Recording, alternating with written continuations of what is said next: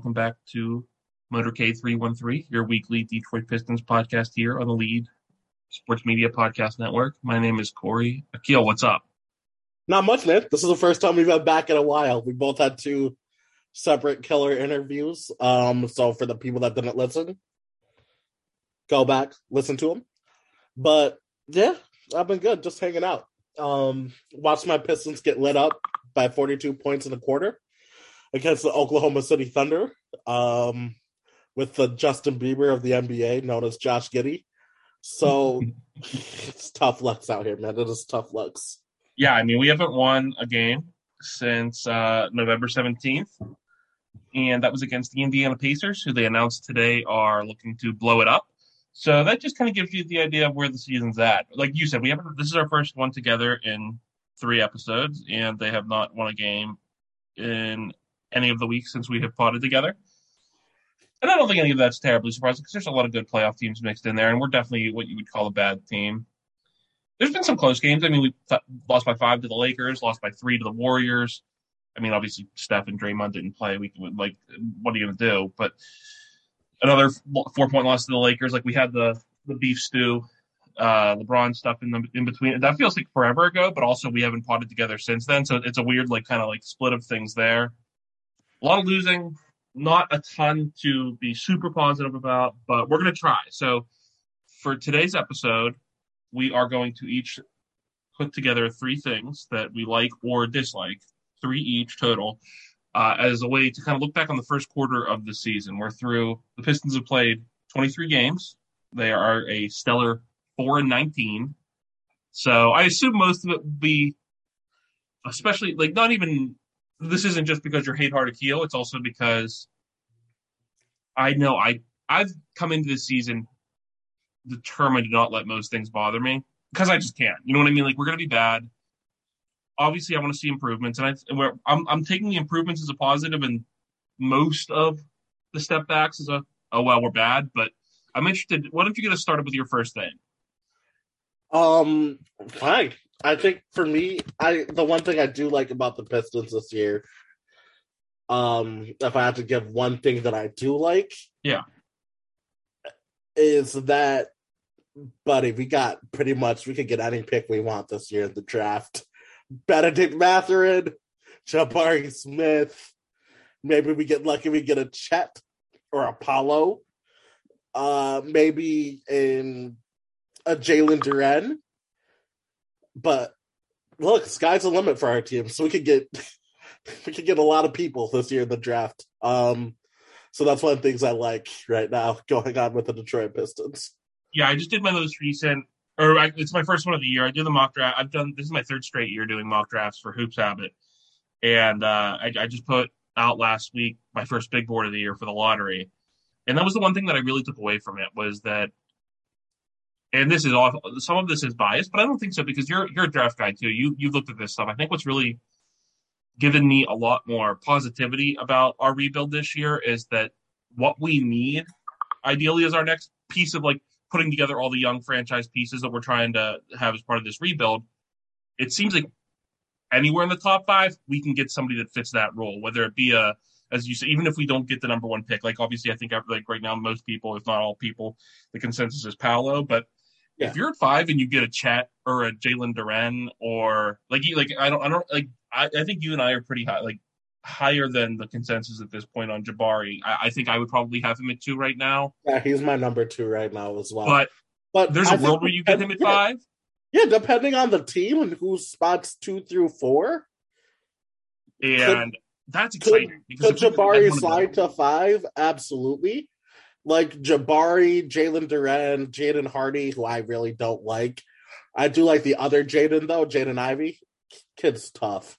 I like. So I was actually talking to a former lead person yesterday, Danny Faneroff, who you obviously also talk to a lot, and we were we were talking about Jaden Ivey, and he's the kind of player that I really like. I don't know if I like him for Detroit, and that's something we can obviously talk about over the months to come.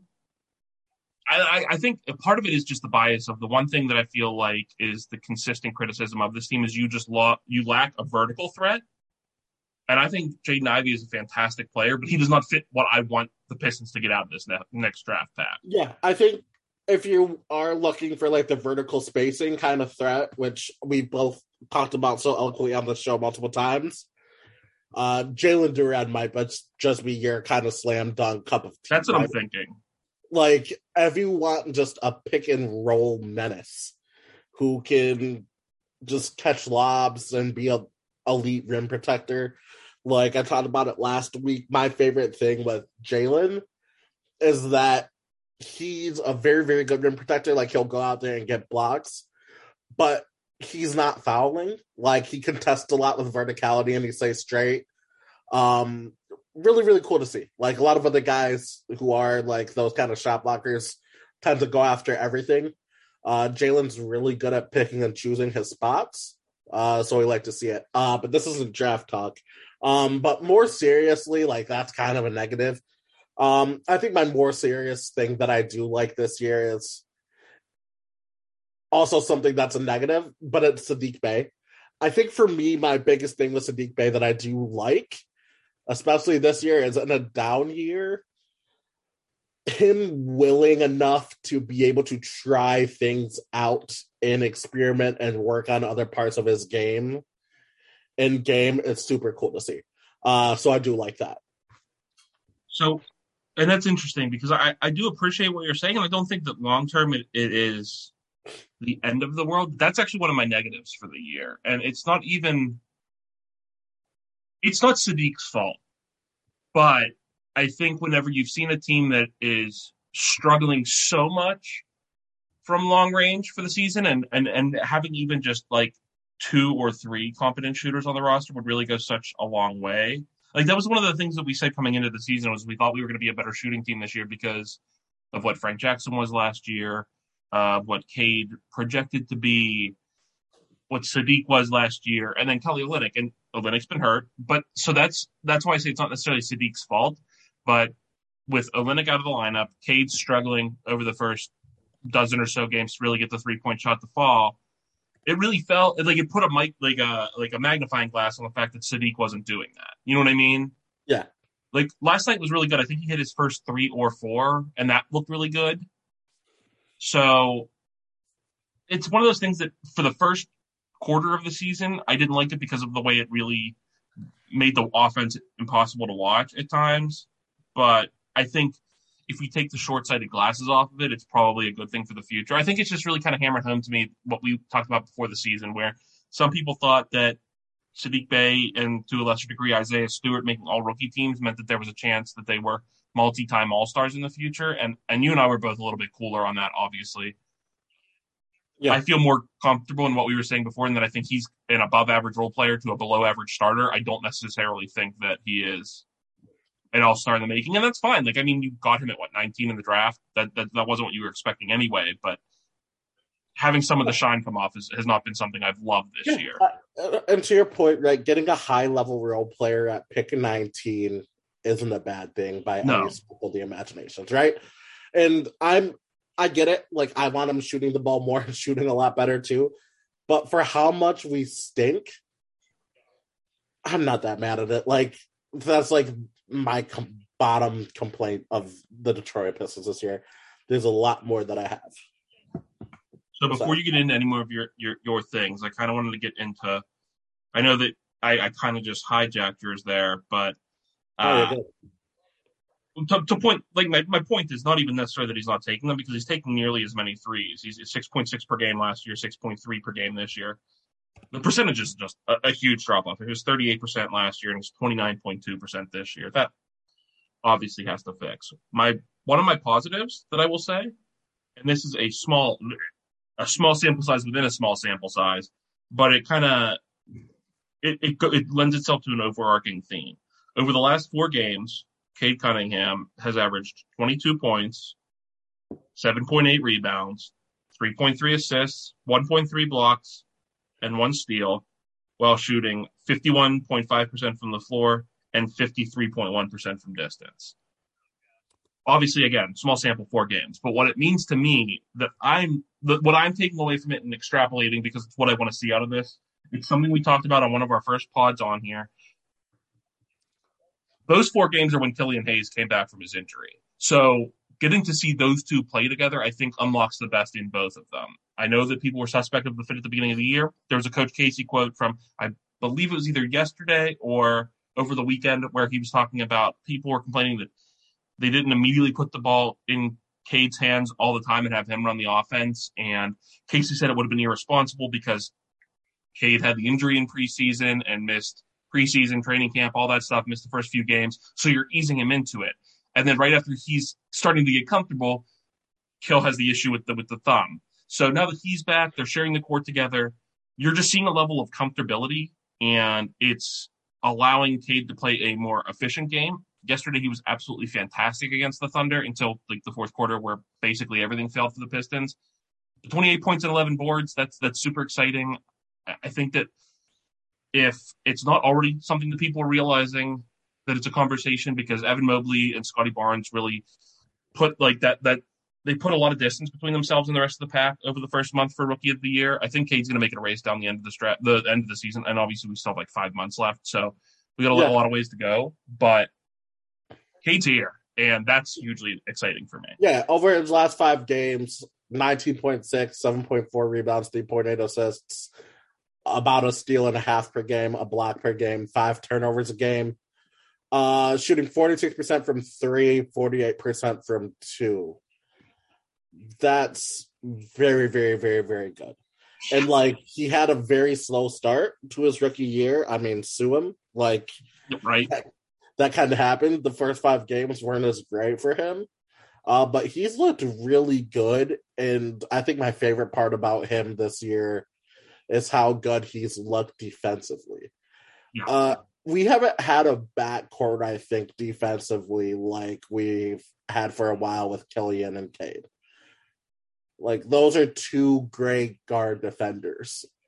Like Killian Cade's bigger, stronger, can probably handle some of those bigger two guards. So I think Killian could be one of those really good point of attack, like just hound from the ball when it crosses half court kind of guy kind of in that Alex Caruso-ish kind of lane of defense. Mm-hmm. Um, I remember that Warriors game where Charlie and I on our other pod, we talk about Jordan Poole quite a bit. Jordan Poole has maybe one of the quickest first steps I've seen in the NBA where if he just yes. takes a step past a dude, you're gone. See you never. Like Cade ate up so much space on a couple of those possessions of that Pistons Warriors games where like it stood out to me. It's just like, wow, a lot of defenders aren't really doing this on the NBA right now. So it's just like it's crazy to see. Cade's been phenomenal. I'm super happy with it. Um yeah. What's what's something that you don't like since you gave a positive? So, and I think that this is it, it came with time last year, so I'm going to be a little bit more patient with it. But as somebody who was a big believer in this part of Isaiah Stewart's game, the fact that there's just no three point shooting at all is is really frustrating to me.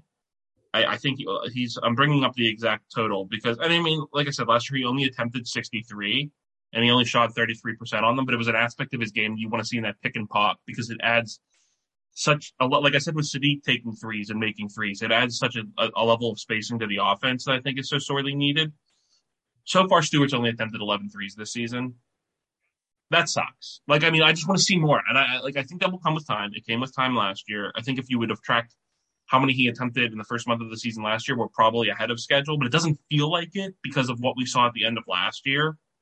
So, I just I want to see that become part of his game, and by extension, part of the offense, the pick and pop that you can take advantage of, whether it be Stewart or Luka Garza or Kelly Olynyk when he comes back I, think that there's a lot of potential for that as, as a way to kind of modernize our offense. And it's not something we've seen so far. Just full stop. It has not been a huge part of what we've seen. And like I said, a lot of that is injuries, but a lot of it is that just Stewart has not taken the shots, and I, would like to see that change. Yeah, that's that's fair. Um, you talk about just adding a different level to an offense for a team that doesn't have any. For a team that doesn't have any, who care? Like any shooting, it is what it is. Uh I I try to maybe even beat you that step up for a team who has zero shooting and we break shots as it is.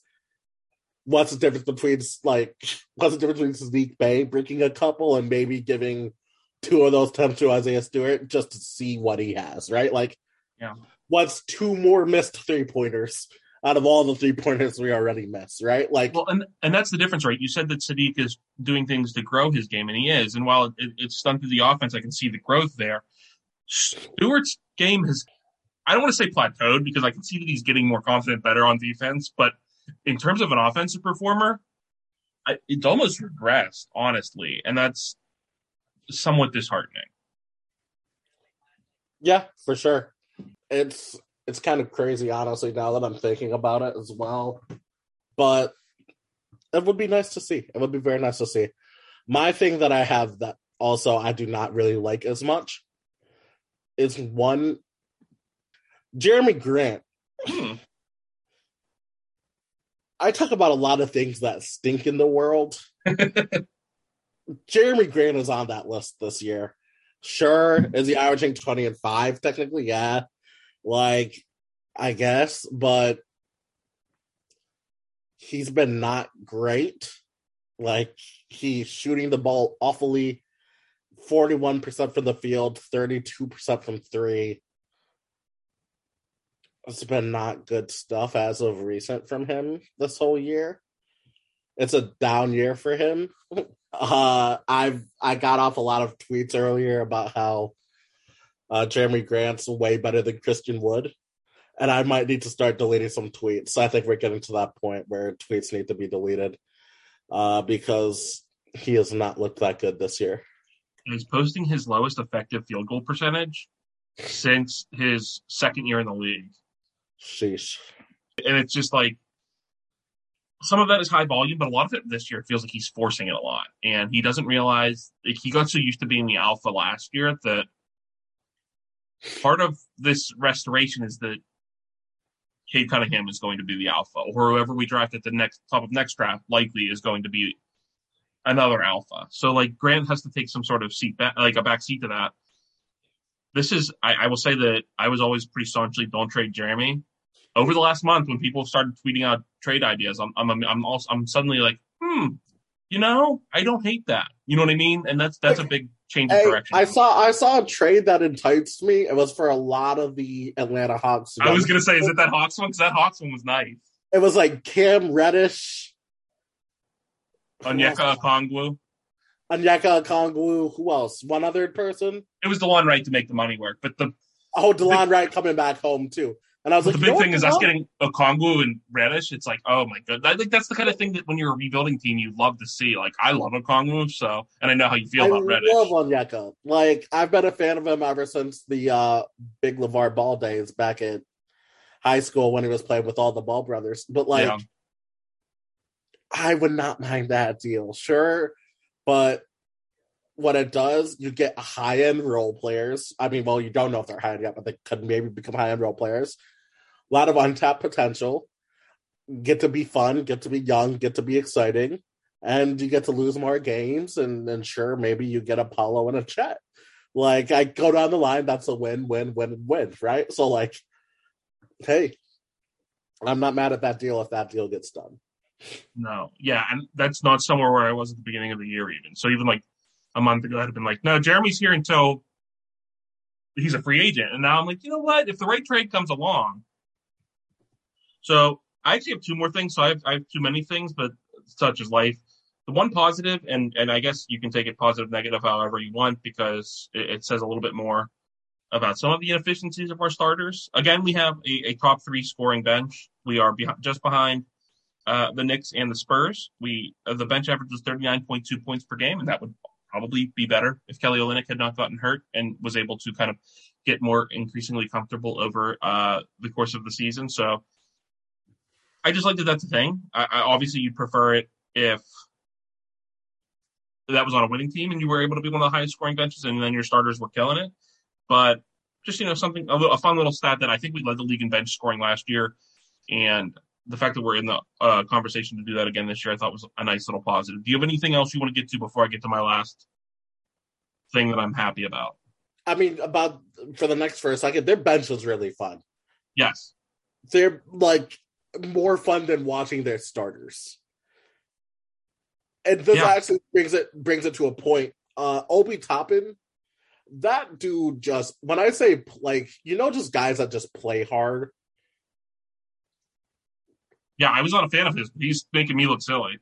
like he just plays hard. Like, and I think that's what Stu could be for us. Like, I don't think he has a vertical spacing because Obi can jump, but like just a nonstop motor to have on your bench who does all the little things. I think that's a role that Stu could fit quite nicely. Yes, let's go on to your next nice things. This is my last my last positive. I because I, like I said, I was trying I was trying to come into this more positive because I understood that you were going to be coming into this from a more glass half empty aspect than I was. Hey, I love it. I just love Killian Hayes, and I've liked what I've seen from him this year. It's not the explosion that some people would have wanted, but it's a little bit of, like it's minor things, right? It's what you said earlier about the defensive backcourt that we have and the pairing that they that they are together. And I mean, he's averaging 1.3 steals per game in just 25 minutes per game through 18 games. He's he's already almost played as many games this year as he did all of last year. So uh, he's up to 35.2% from three. So that is an aspect of his game that I think is another thing that really benefits from him pairing with Cade and Cade being the more on ball type because right now Killian thrives as that step back catch and shoot guy and him not having to like dribble into that and find his own shot. That was not his strong suit. Cade's bringing out his strong suit. So just a, a little minor thing. It's nothing like hugely crazy because if you look at it from a night to night basis, the statistical output is still not astounding. But I, I mean, I'm going to keep saying it. I know it's only, I mean, like I said, it's 44 games so far, so we have a long ways to go. But if this is a guy that takes as long to develop, but then turns into the the the, the primary guy that I've always thought of him being, where I know there was a lot of weird uh, expectations thrown out for him pre-draft. The reason why I wanted him is because when I looked at him, I saw Lonzo Ball, and I still think that's who he could be. And I, I'm just always going to like that archetype of player. So I like what I've seen so far this year from Killian Hayes. Yeah, fair. Anything else? I mean, I have one maybe. I kind of want to see where you lie on it. How Sure. do you feel? How do you feel about one? How do you feel about one Frank Jackson? Uh, he right now has been one of the more hit or miss players for the season so far, right? Like the first two weeks, it was the struggle. Despite it being a small contract, it still felt like an overpay. And then there was a two week stretch where he was arguably the best player on the team from an offense pers- offensive perspective because he was finally getting the three point shot to fall. I think they're a little bit too reliant on him in that regard, which says all you need to really know about the current offensive struggles of the Detroit Pistons. But I'd love to hear what you have to say. Man, he's been one of the most interesting dudes this year. Like, he's been so hard. Like, I was trying to defend him so much this year, but now it's just like whenever I don't see him on the court, I breathe a sigh of relief. Like, he's caused that much anxiety to me as a human. Uh, so I am team. Let's play Jackson unless we need to. Like, let's not do that unless we absolutely have More to. Hami is, is your is your plan. Yeah, like I guess because that's who else do we have left? Uh, Josh Jackson, but like ugh. and buddy, I don't even want to see Saben Lee around. My like I'd punt him to the cruise. And I'm so glad you agree with me because we are. I think we're the only people in Pistons Twitter that think that. Everyone has been complaining that he has not gotten minutes because he's been tearing it up in the G League, and He that just tells me you don't understand. he stinks. Ag- Like- like aggressively on the word stinks. Capital stinks. He is. He is awful. very good at hunting dunks. I will give him that. like He is very good at scoring in the G League. Again, I will I will give him that. So is Lucas Samanich. and you know what I mean. Like it's just I'm not. I was never a huge believer in in, in him actually. Like whenever whenever last year they were counting him as a member of like the core four for our, our restoration. I was never a huge believer in that. I understand people wanting to see him because we're bad. I. It, it, it's funny. The people that want to see him because we're bad are also the ones that are complaining that we're not winning more and the, the game does not look more sound. And, and thinking that Saben Lee's can come in there and make the game look more sound, I just I, I don't get. Yeah, I, I think one thing I'd want to see too, a little bit more. Uh, I don't know, we can find minutes for him would be Isaiah Livers. Yeah, Like- he is he cleared to return to to the court yet? I think he got recalled, yes, and I think so. Well, yeah, I would like to see him. I, I'm looking forward to his debut because I actually do think he can bring something to this team. Yeah, talk about like a six seven ish, six eight dude who can shoot it. Uh of course, like the Michigan connection, always love that. Shoot you specifically love the Michigan guys. Uh Michigan State guys. He went to the other school. We don't talk about those dudes. Uh but he's from the mitten, so I guess I'll give him some give him some love on that one. But yeah, right? Like at this point, I'm just of the mindset of let's throw everything against the wall and let's see what sticks. Because like, what else do we have to do this season? develop Killian, develop Cade, see what Saddiq can do, and get a top pick. Yeah, it's a it's a trial by error year, right? So do whatever you got to do. Let's see what sticks. Basically, is where I'm at with it. I have one last negative thing I want to get to, and it's just it. it has nothing. It has it, it loosely has to do with the team, but it's more the fans. We we talk about it every week. When I saw last night people saying that, and obviously these are not like bigger people; these are just like Twitter trolls that are saying this, but it drives me insane every single time. I saw people saying that, well, Cade's a bust. We took the wrong guy. Evan Mobley's contributing to winning, and Scottie Barnes is contributing to winning, and we have, we've lost nine in a row. The pick was wrong. You're like that's just the dumbest thing you can say, and it just shows you don't understand. Like Mobley is put in a situation where there's they're further along in their rebuild. Scottie Barnes was drafted to a team that two years ago was in the finals. Like, yes, they're contributing more to winning. That's not because they're better than him or he is a bust. It's just we said we said Yeah. it before the season. We've said it every episode. Some fans are just not built for the rebuild, and, and they sh- they tell on themselves every single night. Yeah, Darius Garland is a blank best player on our Detroit Pistons. Yeah, he's really he, well. That's that's what I, like people think that because we, this is like we tanked last year, and even have like four top five picks in a row. Like if if we're if we're what they're doing competitively in four years, that's where you want to be, or like no, maybe a little bit further, but you know what I'm saying. Like Yeah. we're, we were never supposed to be competing for the play in this year. It was next year at the earliest, probably the year after. So I just think expectations are the quickest way for uh, fans to get misled, and I think that a lot of people came in with that misguided ideals coming to the season. Yeah, I'm I'm with you. We, like everything Evan Mobley has been doing is amazing, like phenomenal. Great. Like I thought Evan Mobley sh- should have been the number two pick over Jalen Yes, Green. but yes, Like I'm still with that, and you can kind of see why because the Rockets are playing better without Jalen Green right now on the floor. Uh, I don't want to be that guy, but Keegan, if you're listening to this, Jalen Green stinks. He's empty stats. But mm-hmm. yes, Cade Cunningham was the number one pick, and he is the number one pick for a reason. Take out the last, first five games, dudes went on a run, as we've so eloquently put earlier. He's our guy. He will be our guy. And we just got to trust in Cade, and we will be fine. But if you can't handle a rebuild, I don't know what to tell you.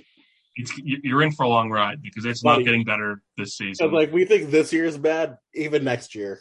Well, be yeah, because you bad. got to figure you're going to have realistically, if you draft a guy that's going to replace theoretically Jerami Grant in the starting lineup, let's just use that, then you will have a starting lineup entirely built of guys under the age of 25. You're probably not winning many games. That's just reality, Yeah, we, we're gonna be bad for a while. Like and that's fine. I'd rather you like let these guys come along slowly, and then th- they start making the playoffs whenever they're all like 23. You know what I mean? And that's still amazing. we are, and I genuinely mean this. We are two to three seasons away from even making the playoffs. I think so. I, I, I think next year will probably be better, not like good. best case better. scenario, next year we are fighting in for a play-in spot. Like that is a best case scenario. I think. I think next year we'll probably end up realistically with like the 10th lottery odds as opposed to a top five lottery odds. And then the year after that is when we make the push for the play in. And that's Yeah, like, I- I'm good with that. Yeah, I think whatever that summer 2023 is, is when that's when we're kind of gearing for our big summer. Yeah.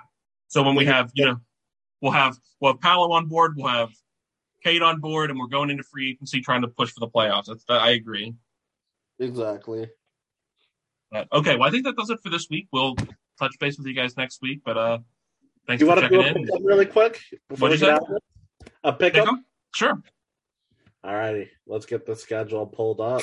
Let's just do next five games. Sure. Uh, tomorrow we are playing Washington at home. I think we lose. I do too, but I think it's going to be close. Washington's low key been like struggling over the last couple weeks, Yeah, they've been they've been interesting. They have been they have been interesting. but I think the losing streak is bad yeah. Uh, at New Orleans Friday. I think that might be a win. I I think that is our win as well. Uh, then we are versus the Brooklyn Nets. I think we lose. Yeah, I think that's a nice L. Uh, we are at Chicago next week Tuesday.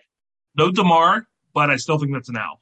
Oh, me too. And then last but not least, we're playing our team from the state below us that's having a fire sale as of today. The Indiana Pacers. I think that might be a win too. I, I think that that matchup, low key, is really like we just match up very well with them. And with TJ McConnell out for theoretically the rest of the season, they announced today. I actually think that could be an, a decent win. Uh, Indiana, I think we pull out a L as well. You know what? I actually hope I said this last night to you because when, when you were sick that we blew the fourth quarter. If we could just take the L to all the tanking teams and then sneak in a couple wins against some playoff teams to get to get the morale up, but also improve those odds in Tankathon, I'll take that all day. So I'm not mad at it. But that does it for this week. Definitely, I, we I, we plugged this show yesterday on Leading with the W because we, we do that show as well. But definitely check out Leading with the W on the main podcast network. Uh, check out all the other shows on Elite Sports Media, and we'll catch you guys next week. All right. See you guys.